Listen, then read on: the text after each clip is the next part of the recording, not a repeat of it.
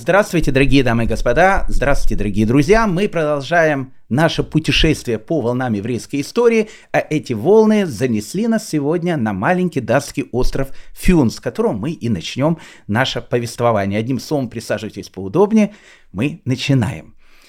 В самом начале сентября 1819 года 14-летний Ханс покидает свой уютный, но бедный домишко для того, чтобы покорить прекрасный город Копенгаген. Он собрался стать знаменитым актером. Но, как часто случается в жизни, детские мечты и сказки рушатся от столкновения с серыми буднями. Наверное, именно из-за этого он возненавидел на всю жизнь и серый цвет, и слово «сказки».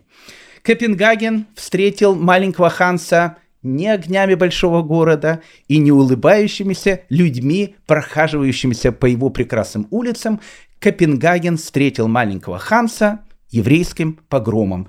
Спустя годы, став уже знаменитым писателем, он запишет в своем дневнике. Вечером, накануне моего приезда, произошел тут еврейский погром, который распространился на многие европейские страны. В городе беспорядки, улицы полны народу, шум, паника, переполох. Это было много сильнее моего воображения, моего представления той поры о характере большого чудесного города. Маленький Ханс не был евреем, но так получилось, что всю жизнь его будут окружать еврейские друзья. Вы знаете, мне почему-то вспомнилось много-много лет тому назад на одном из ванных обедов я сидел рядом с таким известным исполнителем, как Вилли Токарев. Я у него спросил, ну, совершенно такой наивный вопрос. Я говорю, господин Токарев, скажите, вы еврей? И он говорит, ну, как сказать, еврей, не еврей, но меня называют заслуженным евреем Нью-Йорка. Так вот, э, маленький Ханс, он был, наверное, заслуженным евреем Дании, потому что первый учитель господин Карстенс, который очень повлияет на его всю дальнейшую жизнь. Братья Колин, благодаря которым он станет и драматургом, и писателем, и семья Мельхиор, в которой он проведет последние годы своей необыкновенной жизни. Все они были евреи. Человек, о котором мы говорим, я уже думаю, многие поняли, это замечательный датский писатель, сказочник, хотя еще раз он не любил слово сказки, Ганс Христиан Андерсон. Не знаю, как у вас, но у меня в детстве он был самым моим любимым писателем. Так вот, в 1852 году Ганс Христиан Андерсон пишет свою знаменитую притчу, историю, которая называется «Домовой у лавочника». Я думаю, что многие из вас знают сюжет этой сказки. Жил-добыл в Копенгагене один лавочник, простой лавочник, как все лавочники Копенгагена – на первом этаже был магазин, а на втором этаже у него была маленькая комнатка, которую он сдавал бедному студенту. Комнатка была холодная, она не топилась, и вся мебель этой комнаты была кровать, стул, стол и окно, которое выходило на грустную улицу. Бедный студент был действительно бедным. Денег, то, что называется, у него не было. И вот однажды, скопив какую-то копеечку, он спускается со второго этажа на первый, для того, чтобы купить какую-то еду за те последние гроши, которые лежали у него в кармане. Встретив хозяйку лавки, он спросил, что я могу купить за эти деньги. Она сказала, ну, господин студент, за эти деньги вы можете максимум, что купить, это маленький кусочек сыра э, с небольшой коркой хлеба. Ну, что делает? Студент сказал, давайте. И тогда хозяйка берет старую книгу, с которой она вырывает листок, в которую она и заворачивает этот маленький кусочек сыра. И вдруг студент видит, что на странице этой книги написаны потрясающие стихи. И он спрашивает у хозяйки лавки и у самого лавочника, он говорит, скажите, а можете ли вы мне продать вот эту книгу, э, которую вы используете для пакетиков в вашем потрясающем магазине? Ну, его вопрос никто не понял. Э, хозяйка дома спрашивает, а зачем вам пакетики, господин студент? Он говорит, это же не пакетики, это потрясающие стихи. Ну, говорит, ну что вы понимаете в поэзии? Ну, хозяйка э, лавки, наверное, немножко обиделась, сказал, ну, господин студент, забирайте, значит, наши пакетики, ну, то есть эту книгу. Сколько это будет стоить? Ровно столько, сколько стоил бы ваш сыр. И студент забирает книгу, оставаясь голодным. Еще одним обитателем этого сытого теплого дома был домовой или домовенок Кузя. Кузя очень любил лавочника, очень любил его жену, и вообще он любил эту теплую, семейную, сытую атмосферу первого этажа лавки. Там было всегда что покушать, там было всегда уютно и тепло, и каждое Рождество лавочник давал Кузе большую тарелку каши, в которую он ему клал огромный кусок масла. И вот когда домовенок Кузя, услышав от какого-то выскочки студента, что хозяин ничего не понимает в поэзии, он решил поинтересоваться, а кто он такой, чтобы говорить такие слова о его любимом хозяине лавки. И вот домовенок Кузя поднимается на второй этаж, где живет студент, смотрит в замочную скважину и видит потрясающую картину. Он видит бедную комнату, в которой не было абсолютно ничего, кроме стола, стульев, старой кровати и многочисленных клопов, которые тогда жили, наверное, везде. Но что его поразило, студент сидел за столом, Перед ним лежала открытая книга, и вдруг домовенок видит потрясающую картину. С этой книги вырастает необыкновенной красоты дерево. Это дерево покрыто какими-то необыкновенными плодами, да и вообще вся комната, она озаряется каким-то необычным волшебным светом. Домовенок Кузя никогда не видел такую красотищу в своей жизни. Он смотрел в эту замочную скважину и никак не мог отойти от этой красоты. Но так как жил он всегда на первом этаже, посмотрев на эту красоту, он вернулся обратно к своей сытой жизни в лавке. И вот однажды поздно ночью весь дом разбудили крики с улицы. Кричали «пожар, пожар». Ну, мы говорили, что в те времена пожары и эпидемии – это была вещь, которая происходила постоянно. Домовенок, не разбираясь о том, пожар в его доме или в соседнем доме, первое, что делает, бежит в комнатушку студента. Студента там не было, но на столе лежала эта прекрасная книга. Он берет эту книгу и забирается с ней на крышу для того, чтобы спасти из этого дома самое дорогое, что было для него. Но проходит какое-то время, все видят о том, что пожар был не в доме лавочника, а в каком-то соседнем доме, все успокоились. Домовенок заходит в эту комнату студента, кладет книгу обратно на стол и спускается на первый этаж. Спускаясь по лестнице, он размышляет, как прекрасно жить у студента. Но ведь у студента голодно, холодно, и самое главное, на Рождество никто не дает такую огромную тарелку с таким прекрасным куском масла. Ну, в принципе, вот и сказочки конец, а кто слушал, тот, э, сами понимаете, кто. Я понимаю, что э, у всех есть э, немая сцена, точнее, не мой вопрос, прям как у ревизора. А, а зачем все это? Причем тут Ганс Кристиан Андерсон, причем тут домовой, причем тут лавочник. Поверьте, мои друзья, домовой и лавочник сегодня будет нашей путеводной звездой. Одним словом, дорогие друзья, это была наша присказка, а сейчас мы начинаем сказку. Э, ну, как мы обычно начинаем, тот, кто слушает нас, сидя за штурвалом ваших машин, вертолетов, самолетов, не знаю, на чем вы сейчас едете, внимательно следите за дорогой.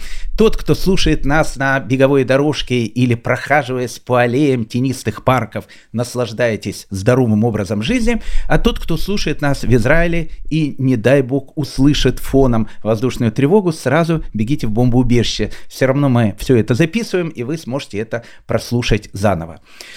Домовенок, кузня и лавочник будут главными героями сегодняшнего нашего повествования. А Андерсон а почему бы нам, кстати, не начать с Андерсона? Ведь Андерсон — это Дания. За многочисленные наши путешествия, ведь мы побывали с вами в огромном количестве стран. Мы посетили с вами Китай, посетили с вами Индию. В начале лета мы даже попутешествовали с вами по Эфиопии. Мы были везде, только не были в королевстве датском. Ну, конечно, принца датского Гамлета мы упоминали не единожды, а вот саму Данию не упоминали. Давайте э, наш сегодняшний рассказ как раз начнем именно с этого.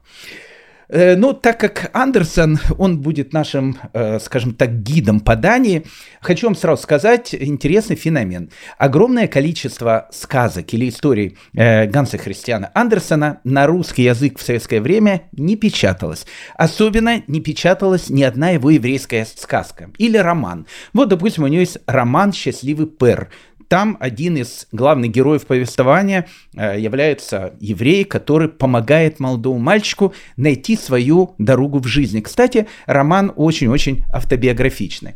Или сказка, точнее даже это не сказка, это такая новелла, рассказ, который называется «Еврейская девочка». Тоже практически автобиографическое произведение. Он описывает там судьбу девочки Сары. Дело в том, что в детстве у самого Андерсона его лучшей подругой была именно еврейская девочка Сара. Вот он и берет и, и делает ее как бы героем этого повествования. По сюжету этого небольшого рассказа маленькая девочка Сара, она учится в христианской школе. Ей там все настолько нравится, что а, общаясь со своими, опять же, нееврейскими сверстниками, она очень хочет принять христианство. И вот учительница решает вызвать в школу папу для того, чтобы, ну, в общем, папе как бы сказать, что он должен решать, что делает с дочерью. Либо она остается в школе и принимает христианство, либо, если папа хочет, чтобы она осталась осталась в лоне религии ее отцов, он должен будет забрать ее из школы. Хочу вам сказать, что сам сюжет, он совершенно необычен для первой половины 19 века. И вот, э, придя в школу, папа встречается с директором школы, и происходит следующий диалог.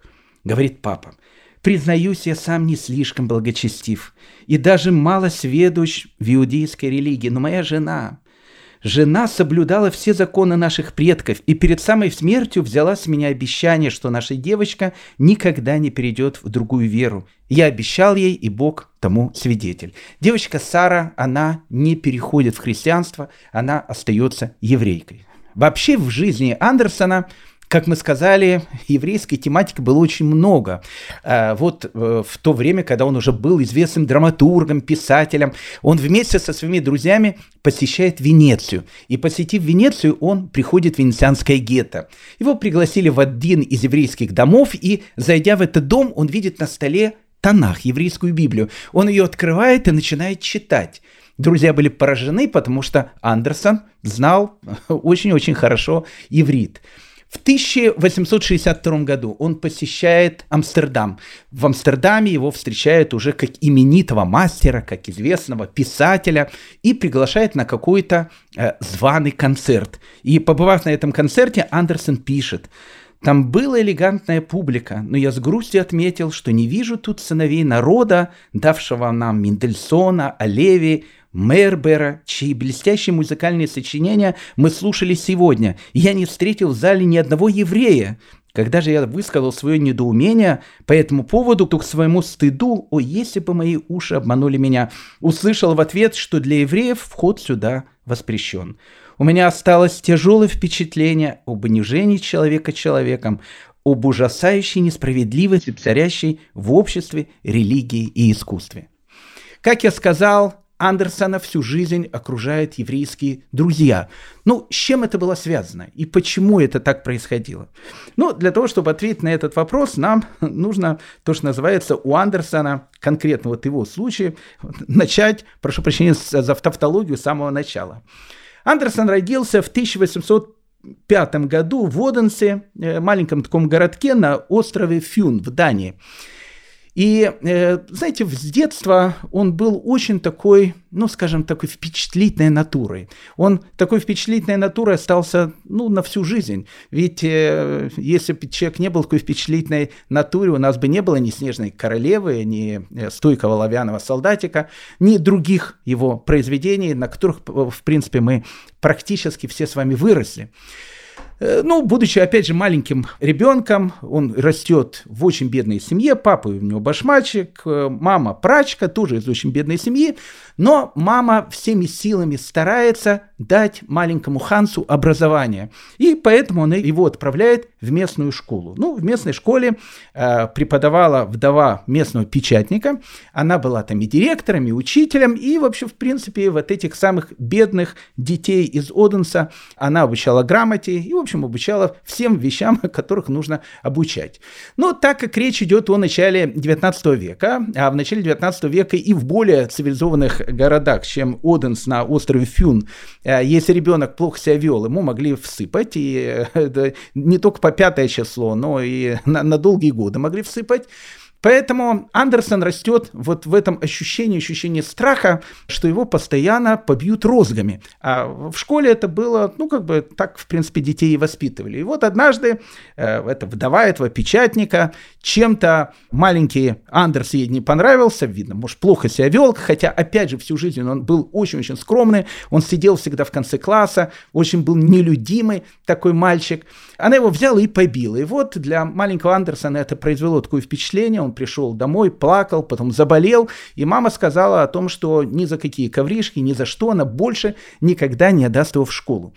Единственная школа, которая была еще в Оденсе, и в которой детей не били, и более того, не просто не били, а еще даже кормили и относились к ним очень-очень по-человечески, это была еврейская школа, которую возглавлял человек, которого звали Карстенс. Карстенс, опять же, датский еврей, который открывает еврейскую школу, в которой учатся еврейские и нееврейские дети. И вот мама Андерсона решает маленького Ганса или Ханса отправить в еврейскую школу. Кастенс, ну как бы, который был директором этой школы, он настолько полюбил этого маленького, бедного, крестьянского, христианского мальчика, что он у него практически, ну, становится еще одним ребенком в семье. Видя о том, что он очень нелюдимый человек, он давал ему постоянно какую-то нежность, он всегда выделял его среди всех детей. Когда детей кормили, он всегда давал ему чуть больше, чем остальным детям, потому что он знал, что маленький Ханс, придя домой, навряд ли получит обед, а если получит, то получит его очень-очень скудным. Он практически рос с детьми Карстенса, и э, в дальнейшем уже, когда Андерсон стал великим человеком, Карстенсон для него всю жизнь будет оставаться, в принципе, вторым отцом. Когда он приезжает в Копенгаген для того, чтобы стать знаменитым актером, актером он не стал, он становится сначала знаменитым драматургом, а потом знаменитым и писателем, сказочником. Люди которые полностью помогали ему в его становлении, это были два брата, два брата Коллинз, которые, в принципе, из э, Андерсона, они сделали Андерсона, потому что, когда Андерсон делал свои первые шаги в Копенгагене, именно братья Коллинз, они помогали ему и финансово, и по поводу связей. Вообще первые годы жизни маленького Ганса или Ханса в Копенгагене, он полностью был на обеспечении этих двух евреев, состоятельных евреев, братьев Коллинз. Потом у него были еще много друзей. Семья Хенрикс и семья Мельхиор, с которой он был очень-очень близок. Как я сказал, Морис Малькиор в 1852 году он становится не только членом датского парламента, он становится и человеком, который будет возглавлять датскую общину. Вот Морис Малхиор и вся его семья, они становятся очень-очень близки для Андерсона, и Андерсон последние годы своей жизни живет именно в этой семье. Когда ему исполнилось 62 года, это был 1866 год, он записал в своем дневнике. В день моего рождения, 2 апреля год 1866, мне исполнился 61 год, моя комната украшена цветами, картинками, книгами, звучит музыка и звучат приветствия в мою честь. Я в доме моих прекрасных друзей, семи Мельхиор. На улице светит весеннее солнце, и такое же тепло я чувствую в своем сердце. Я осмысливаю прошедшее и понимаю, как велико счастье, которое я удостоился. Вот вам и Ганс Христиан Андерсон и его э, связь с еврейством. Ну, раз мы э, с вами, ну, так получилось, что ощутились в Дании, э, в датском королевстве, давайте два-три слова поговорим о датских евреях. Э, ну, датские евреи э, впервые, если так можно сказать, поселились в Дании в 17 веке. Э, был такой король, которого звали Кристиан VI, и Дания становится первой скандинавской страной, в которой евреям дает дают полное, не то что равноправие, равноправия у них не было, как в принципе везде, они его получат только в 19 веке, но дает полную свободу вероисповедания. Кристиан VI приглашает сефардов из Амстердама и сефардов из Гамбурга для того, чтобы они приезжали в Копенгаген и, в общем, в принципе, жили там, не тужили, э, потому что он знал, кого он приглашал. Потому что сефардские э, евреи Амстердама, как мы с вами говорили, э, это многократно, в принципе, сделали Амстердам великим, точно так же, как богатая сефардская община Гамбурга сделала так, что Гамбург, он, в общем, стал одним из таких самых, наверное, известных городов в 17 и начале 18 века. Поэтому э, такие евреи были нужны и крестьяну VI, и он приглашает э, э, сефардских евреев, опять же, из Амстердама и Гамбурга, посетить город Копенгаген. Ну, э, наверное, Дания э, была, ну, я думаю, одной из немногих стран, где, в принципе, ну, я не скажу, что к евреям было полное такое равноправие, но антисемитизма как такового там, ну, практически никогда не было. Ну, вот погром 1819 года, о котором мы э, с вами говорили, с которого начался наш сегодняшний рассказ, но он произошел, потому что в 1819 году, как мы с вами говорили на прошлом уроке, погромы, они прокатились по всей Германии. А так как э, Дания к тому времени была большой страной, она занимала части современной Германии, то, в общем, все хорошее в скобочках, что было в Германии, докатилось до немецкоговорящей общины, которая жила в Копенгагене. Вот она, в принципе, и устроила тот погром, который в 1819 году наблюдал маленький Ганс Христиан Андерсон. Но, в принципе, в принципе, евреи в Дании – жили, ну, как э, говорил один писатель, смачно. Э, говорили они мало, но жили смачно. Ну, может быть, и говорили они много, хотя евреев вообще в Дании было очень мало. В 1782 году в Дании проживало всего лишь 1800 30 евреев, из которых 1503 еврея э, жили в самом Копенгагене. Почему это так? Потому что Дания, с одной стороны, евреев очень любила, и, ну, вполне серьезно любила и относилась к ним с огромным-огромным уважением, пиететом и так дальше. Не было никаких, опять же, там, антиеврейских настроений и так дальше. Одна из немногих стран вообще Европы. Но евреев туда не пускала потому что, ну, в общем, как бы вот там жила вот эта вот небольшая группа очень богатых, состоятельных евреев, вот она жила, э, иммигрантов э, в Данию не пускали. Поэтому те евреи, которым посчастливилось жить в Дании, жили они хорошо.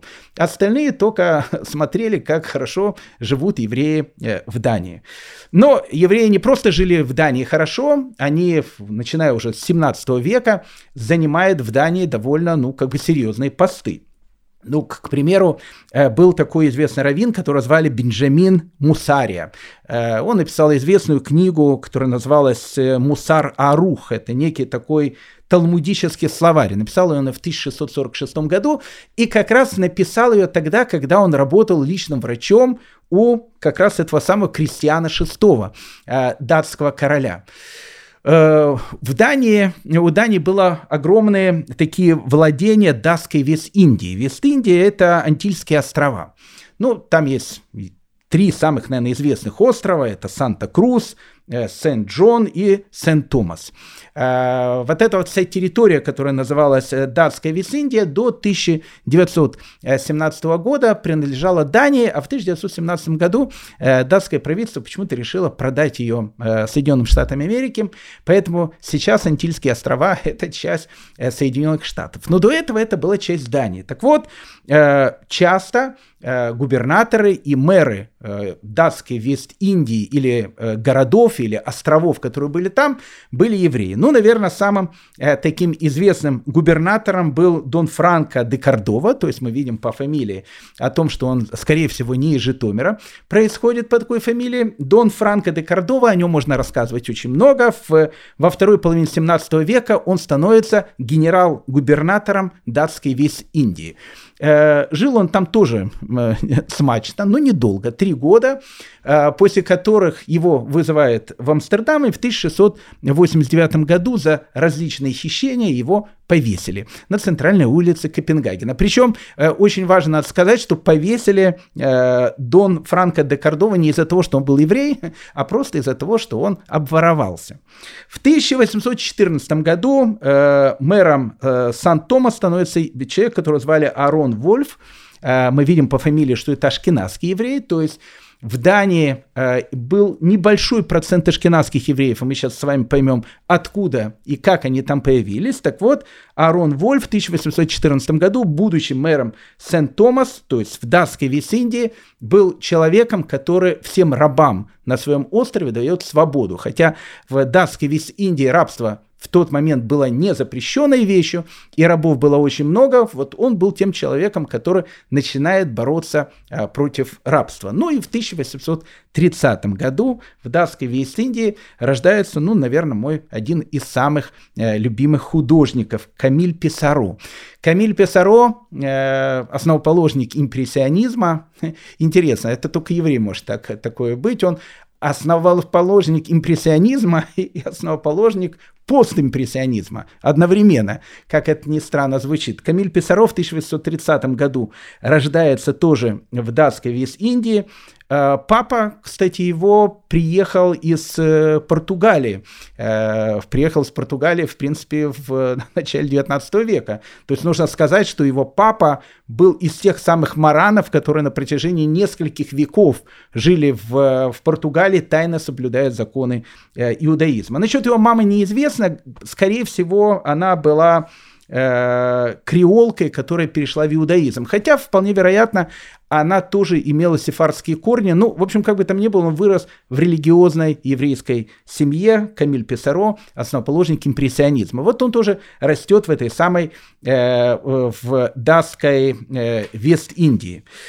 Э, как мы говорили с вами, в Дании э, были небольшие владения, и в которых жили э, ашкеназы. Дело в том, что Дания, э, это сейчас, ну как бы сейчас это тоже какая-то хорошая, такая цивилизованная страна, но когда-то, когда Шекспир пишет о Гамлете принце датском, мы понимаем о том, что Дания это звучит круто, потому что Дания действительно была большой страной, которая владела многими современными э, скандинавскими странами. Ну, допустим, до 1814 года Норвегии как страны не было. То есть Норвегия это была часть Дании.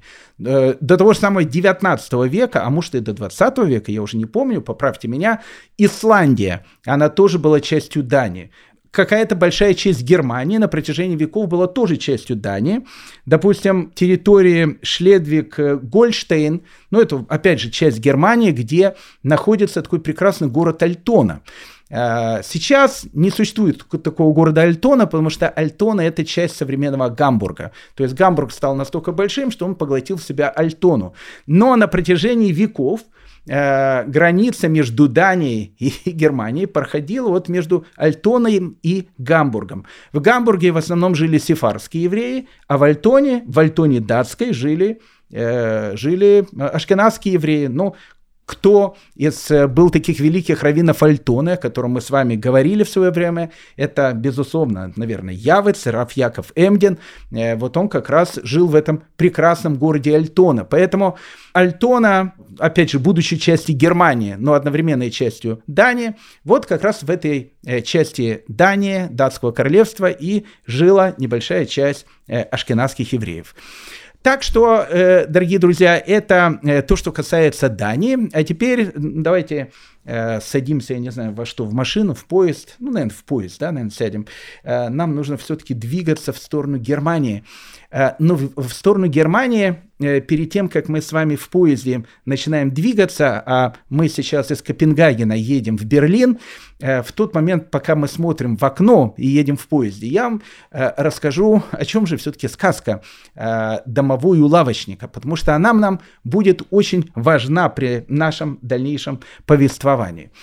Вот у лавочника живет домовой.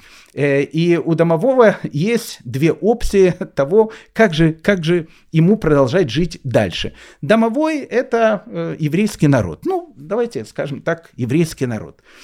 Бедный студент, у которого ничего нету, э, есть только какая-то внутренняя энергия, и есть потрясающая книга стихов, которую, читая, над ним вырастает это необыкновенное дерево. Но дерево, которое вырастает над ним, оно э, нематериальное, оно духовное. Потому что с материальной точки зрения э, бедный студент, который живет опять же на втором этаже, он абсолютно беден. Нет у него абсолютно ничего. А вот у лавочника есть абсолютно все. Э, у него есть и сыр, и селедка, и, и кальмары, и рестораны. Ну, в общем, все-все, что ты хочешь, все есть у лавочника. И поэтому у домовенка есть э, две опции, точнее даже три опции. Опция номер один жить у лавочника и забыть о том, что вообще существует бедный студент. А зачем вообще о нем думать? Вот полностью жить у него, у тебя каждый день будет э, тарелка с кашей, тебе будет давать на Рождество, потому что ты же будешь жить у лавочника, тебе будет давать на Рождество еще большой кусок масла, и ты вот будешь жить жизнью обычного лавочника, забывая о том, что до того, пока ты был, стал домовенком Кузей, ты тоже когда-то был студентом, ты тоже станешь лавочником. Это опция номер один. Э, эта опция номер один для германского еврейства обозначала смешаться с немецким обществом, э, получить все блага, которые тогда были у еврейского общества, перейти в христианство, оторваться полностью от еврейской религии и наслаждаться э, немецкой э, жизнью. Таким, допустим, человеком будет Генри Гейне, э, которого мы с вами будем безусловно говорить, Карл Маркс, ну, в общем, таких людей было очень-очень много. Была вторая опция. Вторая опция – это остаться евреем, остаться бедным евреем, который живет на втором этаже. Это студент, который постоянно учится, у которого в принципе нет ничего, прав нет, денег как таковых нет, свобод у него очень мало, и если они у него какие-то есть, они очень-очень ущемленные. Все, что у него есть, у него есть только книга, которую он изучает, и вот когда он изучает эту книгу, он переносится с этой холодной комнаты, в которой он находится, в чудесный мир под это необыкновенное дерево, которое освещено светом, какими-то не, необычными плодами, веря и зная о том, что рано или поздно он из бедного студента действительно добьется того, что он действительно будет жить в стране, где будут такие же прекрасные э, южные деревья. Но жизнь студента очень тяжела. И поэтому была какая-то часть э, еврейских, э, часть евреев, которая жила в Германии, которая выбирает для себя судьбу студента и остаются евреями.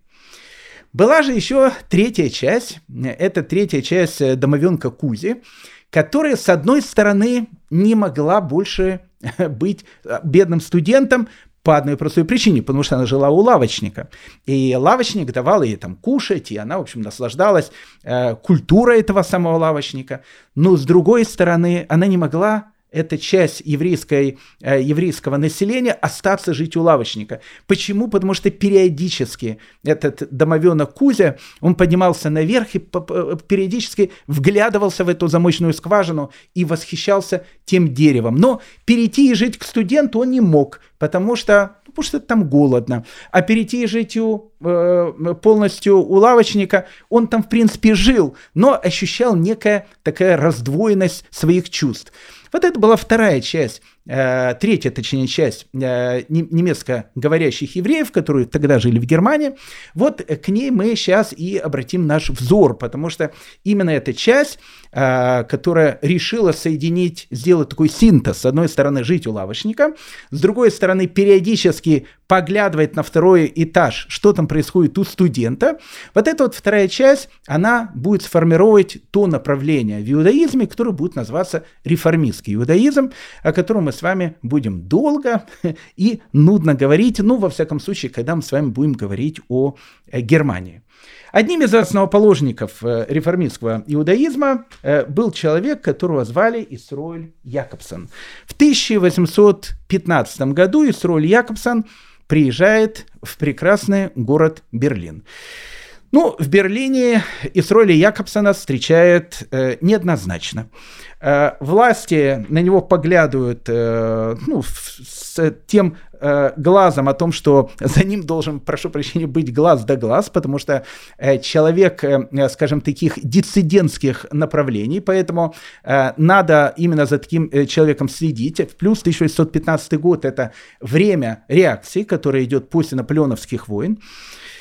С другой стороны, э, какая-то часть еврейского общества, она восхищается с ролью Якобсоном, его прошлым, а, ну его, и его взглядом на будущее. На самом деле с Исроли Якобсоном мы с вами уже знакомились, но так как, э, ну так получается, что он является одним из основоположников э, того движения, э, которое называется реформистский иудаизм, хотя оно иудаизмом не, не является, но оно просто так называется, реформистский иудаизм, нам нужно будет, безусловно, э, с этим домовенком Кузей, который живет у лавочника и одновременно бегает к студенту, э, познакомиться поближе. Ну, где мы впервые увидели Исроэля Якобсона? Мы его впервые увидели в Вестфальском королевстве, в городе Кассель. Исроэль Якобсон э, был из очень богатой еврейской, ну, скажем так, очень богатой еврейской ассимилированной семьи. Он считал себя учеником Мозеса Мендельсона. И, э, и у него, вот знаете, вот вся жизнь это были такие мечтания, мечтания домовенка Кузи. То есть он с одной стороны хотел жить, опять же, у лавочника, с другой стороны, он хотел быть со студентом и не знал, э, ну, в общем, не мог разорваться, где же ему быть, либо быть там, либо быть здесь. И, э, соответственно, как человек ищущий, э, у него было огромное количество разных изобретений. Вот в 1801 году в городе Зесен Э, Исроль Якобсон, еще раз, он был человеком богатым, э, он за свои деньги открывает экспериментальную школу. Это была такая первая экспериментальная школа, в которой по идее Исроиля Якобсона должны были учиться евреи и христиане вместе. Ну, почему? Во-первых, какие христиане пойдут в еврейскую школу Исроиля Якобсона? Ответ – бедные христиане. Когда мы с вами начинали наш урок с острова Фюн и говорили о том, что именно на острове Фюн была еврейская школа, в которую пошел Ганс Христиан Андерсон, так вот, э, эта школа, она была как бы э, не второй, но она как бы восприняла ту идею, которую дает Исроль Якобсон, о том, что нужно открывать совместные еврейско-нееврейские школы. Тогда их было несколько. Вот одна была в Дании, в которую пошел Ганс Христиан Андерсон, вторая была в Зессенсе. И вот э, у Якова э, Исроэля Якобсона у него была идея. Какая идея? Он считал так, что если бедные э, христианские дети будут заниматься с еврейскими детьми, они научат еврейских детей, ну, вот всему, что знает, э, ну, вот все христианское общество. Они будут прекрасно говорить на немецком языке, они будут с ними погружаться в немецкую культуру и так дальше, так дальше и так дальше. С другой стороны, христианские дети пообщавшись с еврейскими детьми, ну, подобно Андерсону, и где-то он был прав, если взять Андерсона, они на всю жизнь э, станут людьми, у которых будет теплое отношение к евреям. То есть они будут хорошо относиться к евреям. И э, так считал Исроль Якобсон, и евреи станут ближе к лавочнику. И сам лавочник э, познакомится со своим студентом, который у него живет на втором этаже, и которому только платит деньги. То есть, ну, в общем, просто как бы, как минимум познакомиться с ним и, встретив на улице, не пройдет мимо с высоко поднятым носом, а хотя бы поздоровается и скажет «Здравствуйте, уважаемый гер-студент». Это была такая идея.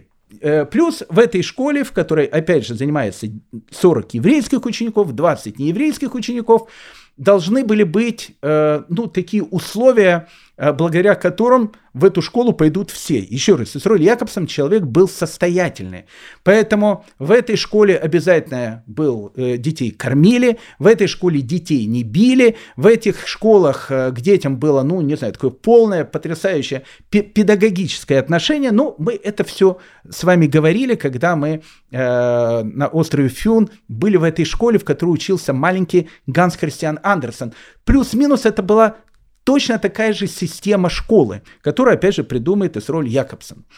И вот э, во время наполеоновских войн э, город Кессель, где он живет, становится столицей Вестфальского королевства. Мы говорили про это Вестфальское королевство, э, возглавляет его Жером Бонапарт, брат Наполеона. И говорит о том, что евреи, теперь у вас есть полная, значит, свобода, равенство, братство – когда он въезжает э, в Кессель, э, ну, мы Кассель, мы уже говорили об этом, один из э, вот евреев, последователей Исроиля Якобсона, он устраивает такой перформанс, он как бы вылазит, не вылазит, выглядывает в окно, там на втором этаже какого-то здания, которое находился, опять же, на той улице, по которой едет колонна во главе с Жеромом Бонапартом, в руках э, на, на руках у него наручники, причем эти наручники разорваны, и он показывает эти руки со словами «наши цепи порваны, теперь мы благодаря Наполеону свободны». Ну и Жером Бонапарт, конечно, ему это все очень нравилось, все эти вот вещи, и Жером Бонапарт создает, создает еврейскую консисторию. Ну, мы с вами весь прошлый наш год говорили про то, что э, у Наполеона э, все было вот в этих консисториях, которые должны были руководить Э, религиозными группами, католики, протестанты, ну и вот и еврейская консистория э, соответственно. В еврейской консистории должно было быть три равина, два светских человека и должен был быть глава еврейской консистории. И, безусловно, главой еврейской консистории э, Вестфалии избирает Исроиля Якобсона, опять же, как человека очень-очень такого известного. Он был полностью, э, Исроиль Якобсон, помешан на Наполеоне, вот на, вот на идеях Наполеона о том, что евреи должны стать гражданами вот этой свободной, Э, большой этой единой Европы, потому что э, ведь идея-то Наполеона, это же был Евросоюз, всю Европу объединить, и объединить под общими лозунгами свобода, равенство, братство. Э, там можно будет делать абсолютно все, и каждый человек будет свободен. Единственное, что гражданин Европы, он должен будет быть гражданином своей страны. А Наполеон, он делает такую вещь, как национальность. До этого Э, ну, как бы не было такое понятия национальность, но человек был, ну, как бы француз, он говорит по-французски, есть там французская культура и так дальше. А сейчас он гражданин Франции. А гражданин Франции или гражданин Германии или гражданин Италии, он в первую очередь француз, итальянец и немец. А во вторую очередь уже мало кого интересует, кто он. Поэтому Э, и антагонизм, который будет у Наполеона с евреями, потому что евреи говорят, мы вообще не французы, мы евреи. А ему, им пытаются объяснить о том, что в новой стране вы не можете быть больше евреями. Ну, то есть, как бы, ну, хотите назвать себя евреями, называйте дома, но везде вы французы. То есть и, и Франция это ваша родина, и э, то есть вы полностью, ну вот вы часть этой страны. Если вы э, говорите о том, что мы часть этой страны, но мы евреи, мы немножко другие, вы не можете быть гражданами нашей прекрасной объединенной Европы. Поэтому э, у Исроиля Якобсона Э, он и требует, чтобы, допустим, в консистории Вестфальского королевства не писали вообще слово «евреи», «юды». Вообще слово «юды» немецких евреев она раздражала, потому что, э, ну вот, весь 17 век, почти что весь 18 век, и мы с вами говорили об этом неоднократно, долго и нудно, слово еврей в Германии для еврея стало как слово еврей для еврея в Советском Союзе. Э, мы часто э, вспоминали эти вещи. Я помню, в восьмом классе нас вызвали почему-то в военкомат. Ну, не знаю, там, там проверяли, какая-то медкомиссия у нас была. В школе еще. И я помню, когда вот мы прошли всю эту медкомиссию, ну, опять же, маленькие дети сидят, сидят, сидят все в большом таком зале и выкрикивают каждое, значит, имя, фамилию, национальность. И, ну, как бы там, ты тут, тут, все, ну, в общем, можешь идти. Ну, и там, там выкрикивают, там, Иванов, там, там, я, там, э, национальность, там, русский, ну, прекрасно, там, Петров, я, национальность, там, украинец, прекрасно. Ну, и как бы все говорят, там, друг другу какие-то анекдоты рассказывают, ну, мало кто э, слышит какие-то имена, фамилии. Ну, и э, среди всех этих имен, фамилий, говорит, Шестак. Я говорю, я, национальность, я, я говорю, еврей. И тут такая тишина. Я вот эту тишину запомнил на всю жизнь. Потому что вдруг все перестали говорить, и все посмотрели на меня. И мне так хотелось, подобно э, Исроилю Якобсону, чтобы меня назвали э, не еврей, а э, э, человек Моисеевого вероисповедания. Вот так бы оно звучало получше. И либо, как э, просили некоторые немецкие евреи, и, кстати, э, ассимилированные евреи России, не называйте нас евреями, называйте нас израильтянами. Так будет более красиво.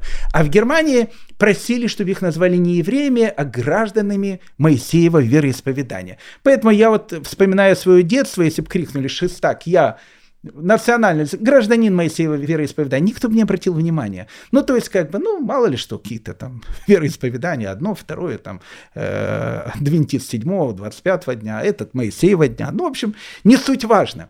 Поэтому э, Исроль Якобсон, вот он просит, чтобы евреев Вестфалии назвали гражданами э, Моисеева вероисповедания – И э, становясь главой консистории, э, Исроль Якобсон понимает о том, что нужно реформировать э, и сделать так, что вообще еврейская жизнь вот в этой Вестфальском королевстве, в которой будет сейчас еще немногое, она станет частью вот этой огромной объединенной Европы, сделать все, чтобы с одной стороны евреи были лавочниками, ну то есть ну, совершенно ни, ничем не отличались от лавочников, с другой стороны они периодически тихонько у себя дома приходили на второй этаж к студенту, и все это будет нормально, но они не были бы студентами, они в первую очередь были бы для всех лавочниками. И поэтому э, э, одна из первых э, таких идей из роли Якобсона как главы консистории была в том, что у евреев должна быть единая синагога. То есть не может быть там много синагог. Синагога должна быть единой. И вот в Касселе он открывает единую синагогу, в которую, в общем, как бы все евреи должны ходить. Ну, что должно быть в синагоге которая должна быть синагогой лавочника. С другой стороны, э, оставляя какой-то студенческий дух. Э, ну, с одной стороны, она, безусловно, синагога. Э, но, с другой стороны, в нее нужно добавить какие-то компоненты, которые будет ее, ну, скажем так, больше делать похожей на синагогу лавочника в том плане, что если лавочник в нее зайдет, он не почувствует какой-то дискомфорт. То есть ему там, ну, как бы будет нормально и удобно находиться. Поэтому Исроль Якобсон был один из первых, кто в синагогу решил внести орган. Ну, а почему бы не внести орган? Будет играть орган.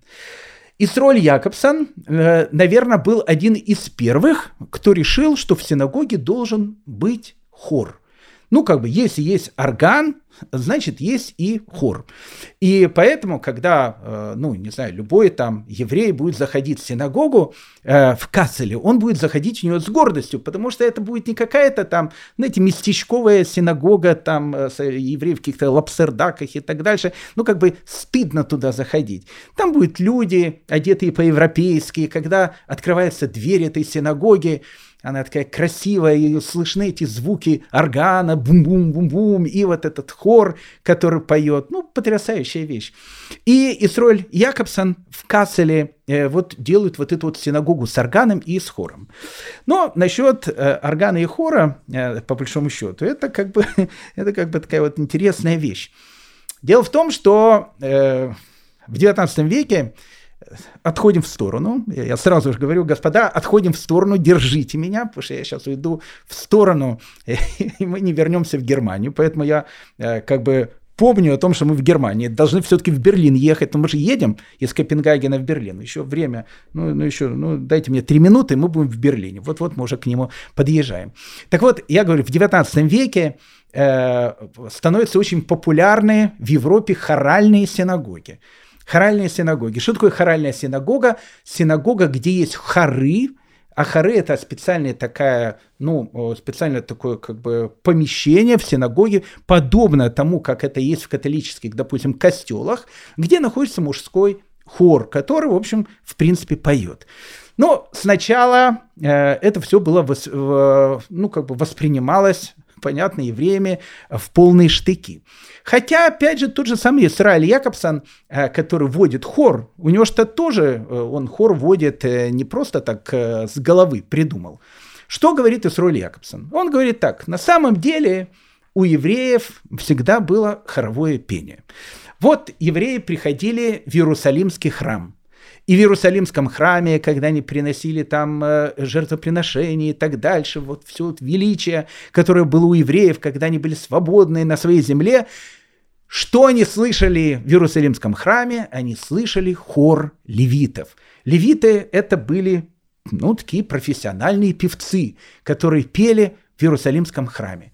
Потом, когда Иерусалимский храм был разрушен, евреи уходят в изгнание, в Вавилоне, э, Вавилонских академиях тоже была такая должность, которую исполнял Хазан. Хазан – это, ну, как бы кантор, который ведет молитву.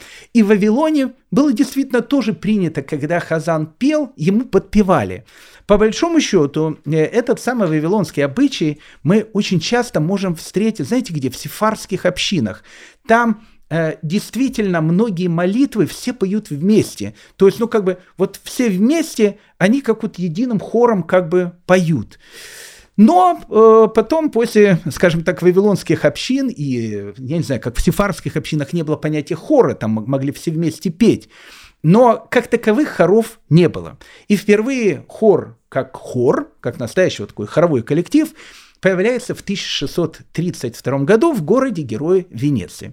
В городе-герое Венеции жил э, один из таких, ну, самых необыкновенных раввинов, э, итальянских, как минимум, той поры, о котором я многократно вспоминаю, и мне так хочется по нему дать, ну, не знаю, целый курс лекций, ведь он написал мемуары, и, и эти мемуары, они потрясающе описывают э, еврейскую жизнь, э, вот венецианскую еврейскую жизнь 17 века. Потрясающие мемуары. Ну, как-то, дай бог, дай бог, чтобы было время, э, сделаем лекции по этим мемуарам. Этого человека звали Арье де Модена. Вот Арье де Модена был человеком, который э, в итальянском гетто, он был раввином, венецианским раввином, он э, делает там театральные постановки, которые потом перейдут в легендарные Пурим-шпили. И в 1632 году он говорит о том, что в Венеции, в Ашкенадской синагоге должен звучать хор. Э, и он действительно создает этот хор. Этот хор пел на 8 голосов. Вы представляете, хор на 8 голосов. Как это красиво все звучало. И музыку для этого хора пишет э, близкий друг э, Ария де Модена, которого звали Соломон де Роси. Соломон де Роси, ну, наберите на гугле Соломон де Роси. Он был другом э, Монтиверди, ну, совершенно потрясающий композитор 17 века. Ну, вы, может быть, не поймете его музыку, потому что, не потому что я такой умный, а вы все такие, кто вы такие, чтобы понять музыку Де Росси. Она просто музыка 17 века. Но э, тот, кто любит это, он ощутит. Э, вот э, Соломон Де Росси, он пишет э, э, эту музыку, и хор, который создает э, Ария Дамадена, он, в общем, исполняет на 8 голосов это, эти песнопения. Это было в Венеции, ну, что такое потрясающее. Ну, как вы понимаете, э, в 17 веке венецианские раввины, они стали на уши, скорее всего, и, в общем, сказали, что это за безобразие, какое-то хоровое пение и так дальше. И э, был съезд раввинов, на который, кстати, был приглашен Арье де Модена. Арье де Модена был потрясающим оратором. Ну, таким оратором, что когда он говорил, э, к нему приходили даже местные там э, священники, слушали его проповеди и рыдали. Ну, просто вот рыдали на его проповедях. Так он необыкновенно говорил. Вот он выступает на этом раввинском съезде и всем доказывает по многочисленным источникам о том, что нет никакой проблемы, э, если в синагоге будет хор. Но э, после 17 века и после эксперимента в Венеции, э, как вы понимаете, хоров э, больше не было. И вот когда э, в Висфальском королевстве Исроль Якобсон э, делает вот эту свою единую синагогу, э, вносит туда орган, теперь там играет хор, э, но это было только начало. Э, дальше Исроль Якобсон э, говорит о том, что э, в принципе это неправильно, когда евреи занимаются в еврейских хедерах. Ну, чему учится еврейский ребенок в хедере? Он учится каким-то, э, ну, чисто еврейским э, каким-то понятиям. Э, Исроль Якобсон считает о том, что Э, каждый еврейский ребенок, он должен учиться вот в той школе, э, которой, в принципе, учился и Ганс Христиан Андерсен. Это должна быть, ну, такая вот некая совместная школа, э, как она сейчас, ну, принята во многих странах. Там христиане будут изучать закон Божий, евреи будут изучать, ну, там, Тору, они будут делиться на эти уроки. Все уроки они будут как бы посещать вместе и э, у них будет общее обычное образование. Они будут знать те вещи, которые им нужно знать о студенте, ну, на уровне студента. То есть, ну, как бы немножко они что-то э, будут знать. И вообще, говорит Тесроль Якобсон, все это нужно переводить в те русла, чтобы, ну, побольше евреи сливались с, этим, э, с этой идеей, наполеоновской идеей объединенной Европы. Э, поэтому э, хедер он запрещает, запрещает хедеры, говорит, что нужно открывать школы. Если ребенок хочет заниматься в хедере, пожалуйста, после э, э, школы. Вот ты занимаешься в школе, а потом у тебя может быть э, как на, на продленке, не знаю, там э, как угодно. Э, некоторые идут на секцию там тенниса, некоторые идут там на секцию шашек, а ты пойдешь, в общем, э, в хедер и занимаешься в хедере, но после учебы в школе. Мужчины и женщины. Э, мужчины и женщины в синагоге Якобсона, и он в этом видит тоже большую идею, они тоже должны находиться вместе. Почему? Потому что ну, потому что, ну, как-то не цивилизованно, когда э, мужчина находится там на первом этаже, женщина на втором этаже. Это не в, в духе свободы Наполеона. То есть, ну, как бы все граждане равны между собой, и мужчины, и женщины. Поэтому вот в равноправии э, нужно делать так, что, в общем, как бы и вместе э, они будут находиться в одной этой прекрасной семье и в синагоге. Но э, эксперименты Есроля Якобсона э, он проводил в Висфальском королевстве. Ну, как мы знаем, к 1815 году э, Бонапарт отрекается от престола, Вестфальское королевство э, приказало, в общем, долго жить, и Сроль Якобсон э, остается очень богатым человеком, но он уезжает из Касселя и приезжает в Берлин.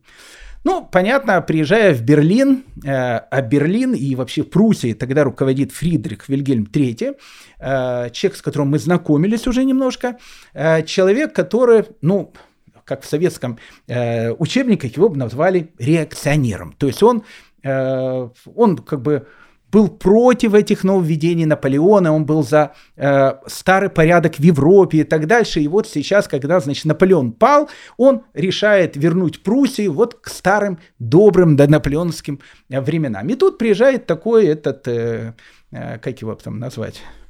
иностранный агент. Вот. Приезжает такой иностранный агент э, по имени Исроль Якобсон, приезжает он с Вестфалии, и, ну и поселился в Берлине. Ну, в Берлине, поселившись, э, Исроль Якобсон э, продолжает, значит, э, свои эксперименты. Ну, как эксперименты? Еще раз, он среди э, таких вот ассимилированных евреев э, личность э, известная. Я бы даже сказал бы, даже личность легендарная. Поэтому он, будучи, еще раз, богатым человеком, в своем доме открывает такую частную молельную или частную синагогу, в которой он решает Э, ну, в общем, как бы делать, э, продолжать те эксперименты, которые он делал в Касселе. Ну, одна из первых э, вещей, которую он делает в качестве эксперимента, он говорит о том, что вот еврейский обряд бар мицвы и бат мицвы нужно, в общем, приблизить к лютеранскому обряду конфирмации – ну, что такое лютеранская конфирмация, которая хочет приблизить Исрой Якобсон? Кстати, в любой реформистской э, синагоге, так называемой, э, бармицвы тоже нет. Там тоже есть конфирмация. Вот э, откуда это все идет, это идет из роли Якобсона. Если человек посетит реформистскую синагогу, я не, не советую ее, конечно, посещать, но если он ее посетит, многие вещи, которые я сейчас рассказываю, ему будет уже просто знакомо. Вот они отсюда как раз их ноги растут. Э, вот э, Исроэль Якобсон говорит о том, что э, это должен быть обряд похож на лютеранскую конфирмацию. Что это такое? В лютеранстве считается так, что когда, ну вот маленький ребенок, его, соответственно, там крестят, ну, крестят, потому что он маленький ребенок, все, и крестили его там. Когда ему исполняется 14-16 лет, для того, чтобы он стал полноправным членом лютеранской общины, будучи уже взрослым человеком, этот человек должен сказать о том, что да, я принимаю на себя вот все вот эти вот вещи, он должен знать основы э, катехизации. Основы катехизации, то есть он должен знать основы христианской э, веры, и он должен уметь читать священное писание. Ну, соответственно, на немецком языке, э, если речь идет, понятно, о лютеранах. То есть вот есть взрослый 14-16-летний молодой человек, он умеет читать, он говорит, я в здравом уме принимая все это на себя, и, в общем, проходит очень такой красивый обряд лютеранской конфирмации. Э, стоят, значит, э, мальчики, э, каждый из мальчиков держит себя в руках книжечку псалмов, стоят красиво одетые девочки, каждая девочка держит себя в руках букетик цветов, и вот приходит, значит, пастырь, он же э, раввин, Исраиль Якобсон, он как бы становится раввином своей этой синагоги, которую он открывает. И подобно, как это было у лютеран, подходит каждому мальчику и говорит, готов ли ты принять на себя основы еврейской кахетизации. Ну, то есть, как бы, знаешь ли ты какие-то законы, встречался ли ты со студентом на втором этаже? Он говорит, да, да, конечно, в воскресную школу ходил, все это знаю. Э, готов ли ты стать членом нашей общины? Да, э, готов. Ну, в общем, э, тогда почитай немножко из Священного Писания. И точно так же, как в лютеранской церкви, он читает либо по-немецки, либо на иврите, какую-то кусочки истории, причем Израиль Якобсон читал, что кусочки Торы могут читать как мальчики, так и девочки, поэтому, когда у девочек в реформистских синагогах Батмитсва, э, они тоже читают историю. Это все, в общем, как бы Исроль Якобсон. Э, Исроль Якобсону так нравились все эти идеи, что один из первых мальчиков, которому так э, отпраздновали Бармицу, был его собственный сын, что ему не помешало в дальнейшем стать неизвестным католическим священником, который потом будет бороться э, с э, еврейским засилием. Ну, как бы это будет, правда, в будущем, но сейчас э, маленький мальчик, э, сын Израиля Якобсона, он был один из первых, который вот на себя принимает все вот эти вот вещи. Но, как бы, э, если идет такая, такая пирушка, а, то, соответственно, в э, самом Берлине появляется и вторая э, как бы синагога. Мы же знаем, что евреи, они не могут, чтобы была одна синагога, всегда должны быть две синагоги. В одну хожу, в другую, э, как мы знаем, обычно евреи тоже называются неногой. Вторая синагога, которая открывается в Берлине, это была синагога Юда Герца Бера, Юд Герцбер э, был, э, ну, скажем так, он был очень и очень богатым э, таким банки, ну, банкиром. То есть, ну, он очень богатым был евреем. У него был один из, наверное, самых таких красивых домов Берлина. То есть, еще раз, он был очень богатый, ассимилированный такой человек, Юда Герцбер. И вот он у себя в синагоге, и себя в доме открывает вторую синагогу, ну, опять же, мы ее будем, наверное, называть тоже реформистской синагогой. А, вторая реформистская синагога, которая, опять же, а, она постоянно участвует в соревновании, кто, значит, более реформист, синагога Якобсона или синагога Юда Герцбера. Юда Герцбер идет еще дальше Якобсона, хотя Якобсон потом тоже принимает эти идеи. Он говорит о том, что если мы, э, ну, как бы должны быть похожи на то общество, которое находится вокруг нас, и мы в первую очередь должны себя считать немцами, а во вторую очередь там евреями и так дальше, нам нужно Э, убрать из еврейской литургии все, что как бы отделяет нас от великой немецкой нации. Ну вот, к примеру, э, евреи, они постоянно вспоминают в молитвах о том, что мы просим Всевышний, чтобы ты вернул нас в Сион. Но если ты в Берлине просишь о том, чтобы вернули тебя в Сион, тем самым ты говоришь о том, что ты плохой гражданин Германии. Поэтому все упоминания о Сионе, все упоминания о Иерусалиме, которые есть, их нужно из молитвенников вычеркивать. Э, дальше одна из самых опасных идей. Идея Мессия, идея Машеха. Машех придет, и Машех, соответственно, всех евреев вернет в землю Израиля, в город Иерусалим и так дальше.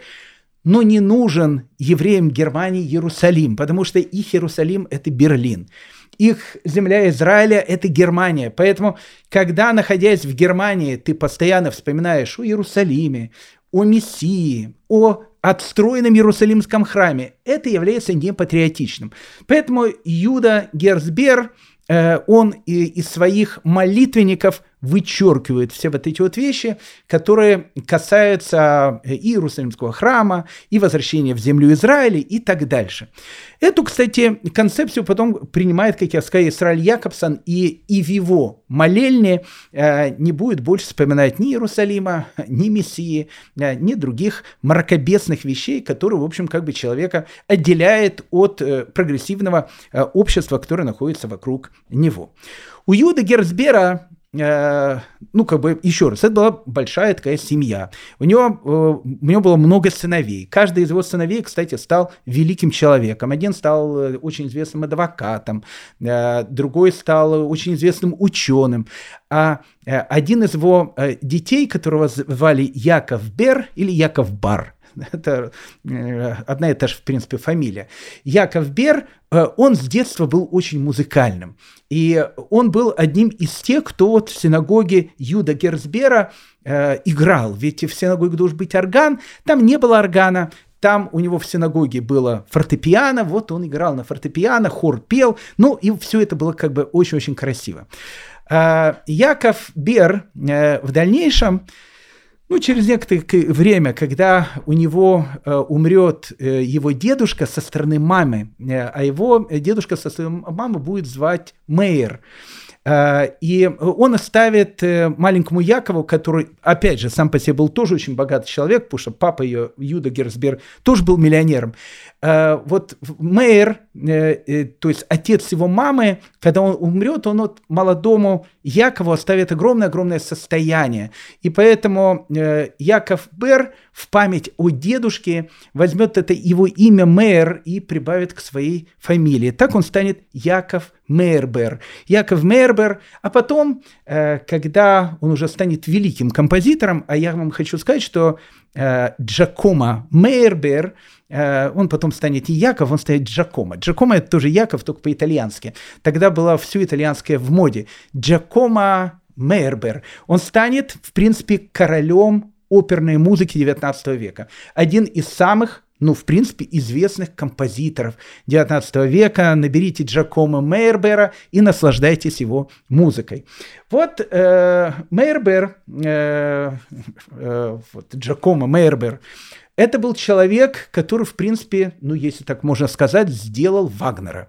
Э, ну, ну, как бы породил его своими руками. Не то, что породил. Вагнер, он сам по себе был композитором. И сам по себе без Мейербера он умел писать музыку. Но так как Мейербер был человеком очень богатым и был всю жизнь, кстати, человеком очень добрым, он очень много, ну, многим людям он помогал.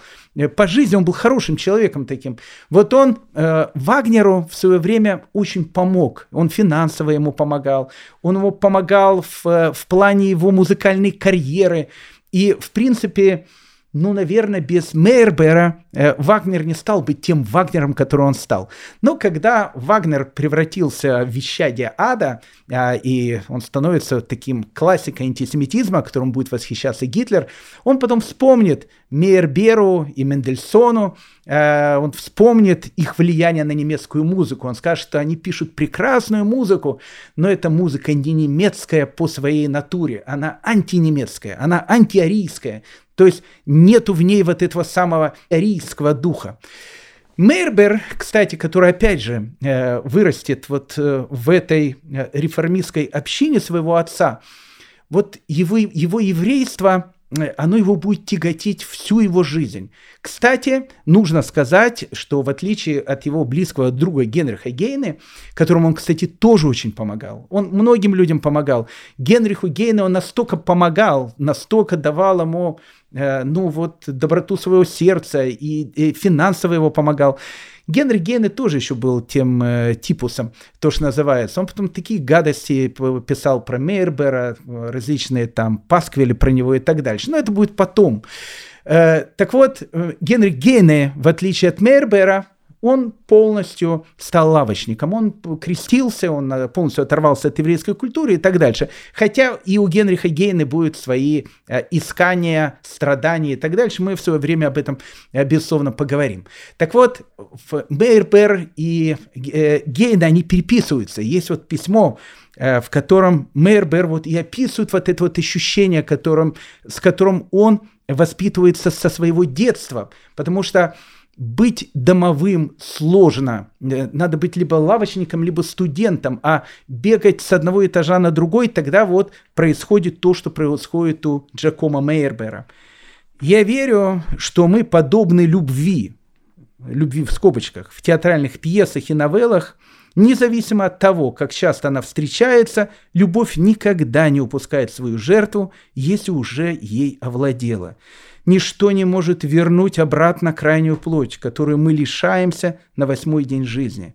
А те, чья рана от операции на девятый день не кровоточит, будут продолжать страдать всю свою жизнь и даже после смерти. Так вот, у Мейербера, который, кстати, в отличие от Гейне, не становится лавочником, то есть он остается евреем, он не переходит в христианство, его, его обрезание кровоточит.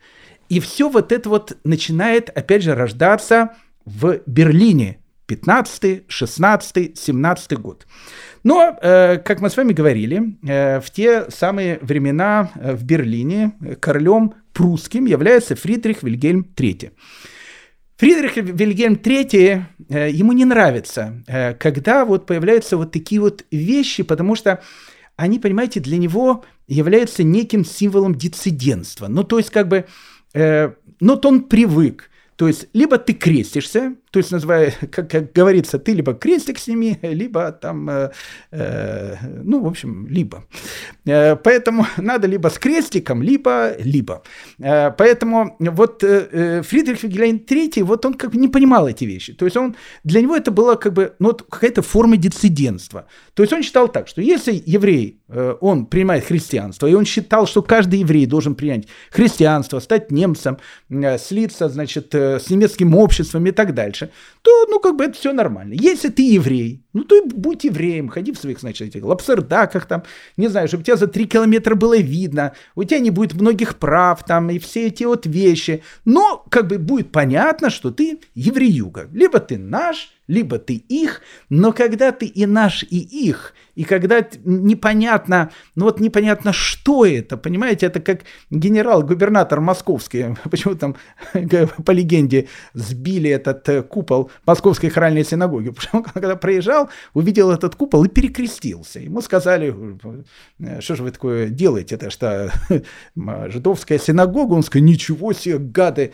э, срочно сбить купол. И сбили купол, построили его только недавно, уже в постсоветские времена. Так вот, э, не должно быть таких вещей, понимаете? Не должно быть этих куполов и так дальше. Либо тут, либо тут. Но пока у Карла Фридриха Вильгельма он начинает действовать ну, такими, э, такими способами, что э, он не говорит это открыто. Он говорит так, что э, я вообще против того, что евреи там читают свои молитвы на немецком языке вслух как это было в этих двух синагогах э, Бера и Якобсона. А, а многие молитвы читали на, на немецком, точно так же, как проповеди уже читают на немецком. Он говорит так, если вы хотите читать молитвы на немецком, вы можете это читать либо про себя, либо, ну, как бы, если вы хотите, если вам это близко, ну, креститесь, идите в лютеранскую кирху и будьте как все нормальные люди. Хотите быть как евреи, будьте как евреи. Не надо только вот этих вещей, то туда, то сюда. Ну и он э, говорит, что нужно, значит, эти э, две общины закрыть, потому что когда не нравились ему эти реформисты, э, королю Фридриху Вильгельму Третьему.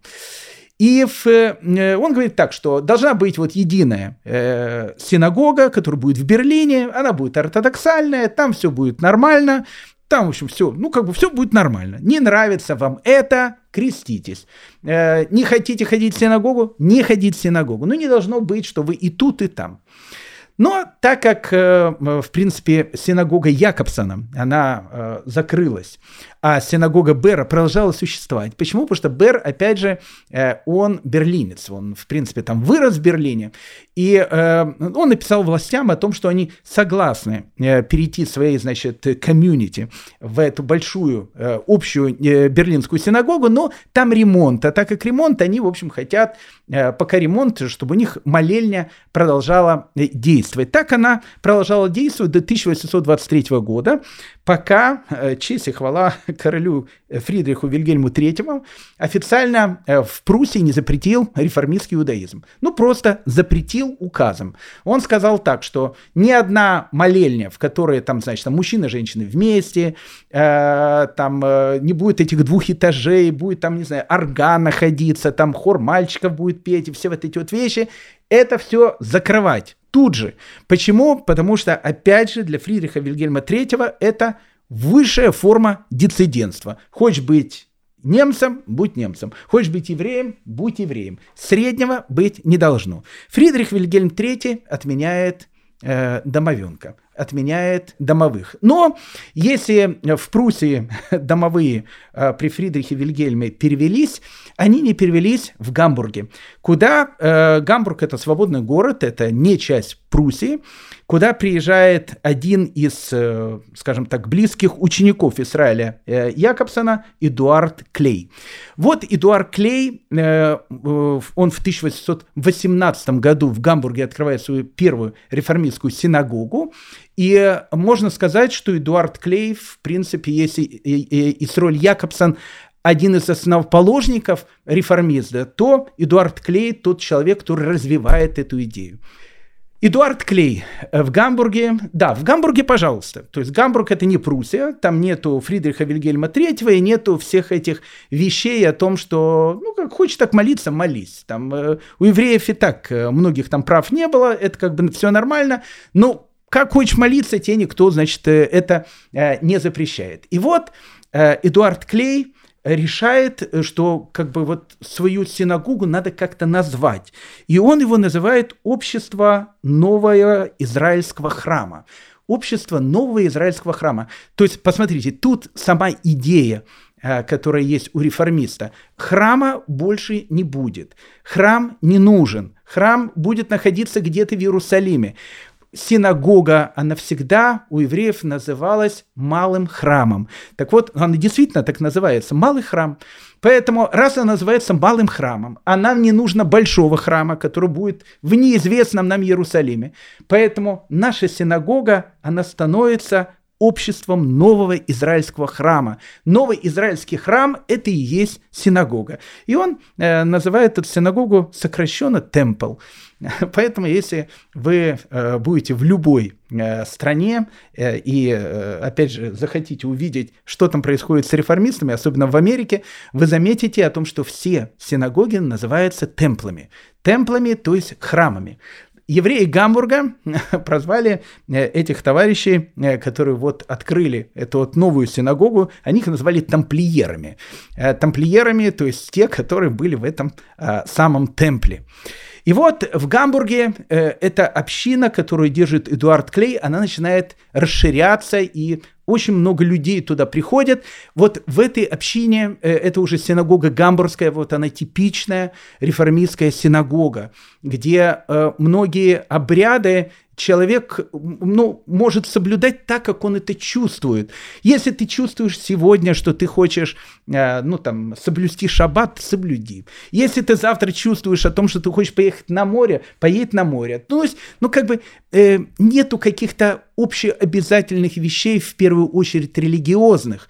Э, лучше всего в шаббат э, не просто там э, прийти в синагогу и, не знаю, там петь, а лучше всего, если раввин возьмет гитару, начнет на этой гитаре играть, петь, все начнут ему подпевать. Ну, в общем, сделать из шаббатной службы такой, ну, молодежный концерт. И Эдуард Клей, он считает, что это очень правильно, потому что он считает, что тем самым он останавливает еврейскую ассимиляцию. Обратите внимание.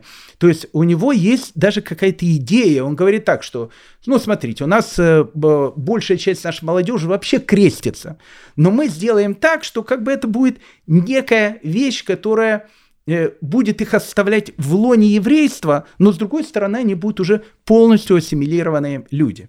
И вот одним из э, э, людей, который становится идеологом вот этих идей, Эдуарда Клея и Сройля Якобсона, э, становится тоже один из э, учеников Израиля Якобсона, который тоже э, там жил в Гамбурге, в Берлине, потом в Гамбурге, человек, которого э, звали Элиезер Либерман. Элиезер Либерман Э, он был, э, ну, на самом деле, он был продвинутым э, человеком, я не скажу, что он был раввином, но он был грамотным человеком. И вот Элезер Либерман Э, решает о том, что у нового движения должна даже быть своя литература, в которой на иврите нужно написать вот почему это правильно, почему вот такое вот видение э, будущего иудаизма является, ну, как бы самым правильным. И он пишет книгу. В этой книге он даже берет рекомендации четырех раввинов, которые, в общем, поддерживают где-то э, вот их э, там стремление, видение о том, что нет ничего страшного, о том, что там будет, не знаю, там хор, э, о том, что иногда что-то можно сделать более современным, там, менее современным и так дальше.